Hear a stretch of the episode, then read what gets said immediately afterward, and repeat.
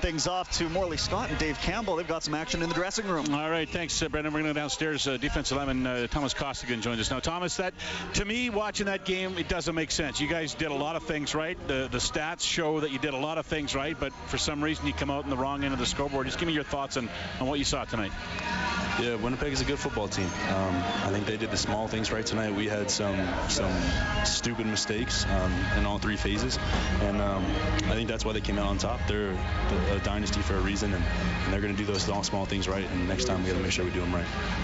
You got to play well to win games. You got to play really well to beat a good team like the Winnipeg Blue Bombers. Do you feel you guys took some steps tonight? Yeah, absolutely. We saw a lot of toughness out there, honestly. Showed we can hang with the best, and honestly, we should be beating the best. So it's a lot to look forward to, but right now we just need to get back on the high horse and grind it out. Sorry, Thomas. I was going to say that, you know, time of possession was in your favor, and then the Bombers on that scoring drive, I don't know if you know what it was, but it was 9.5 minutes out on the field. Describe that drive and just how difficult it was to get off the field. Yeah, it sucks. That was the drive with the roughing the punter, right? Yeah, that's right. Yeah, that's a tough one to swallow.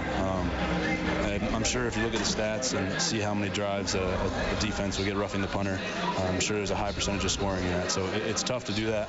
I'm not saying it's Mac's fault by any means, but we got to be able to come out with strong emotionally after we get a penalty like that and get a 2-and-out, but we weren't able to do that, and it made it a 14-point game, and it's a hard return to make. Tell me about the focus for yourself over the bye week and getting ready to come back after and try and win some more football games here.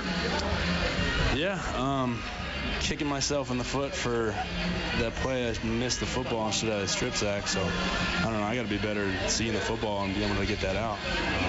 Sacks only come so often, and when you get an opportunity like that, I don't know. So I'm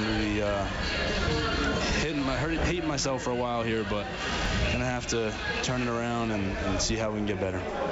Thanks for your time, Thomas. Appreciate it. Enjoy your bye week. Thank you.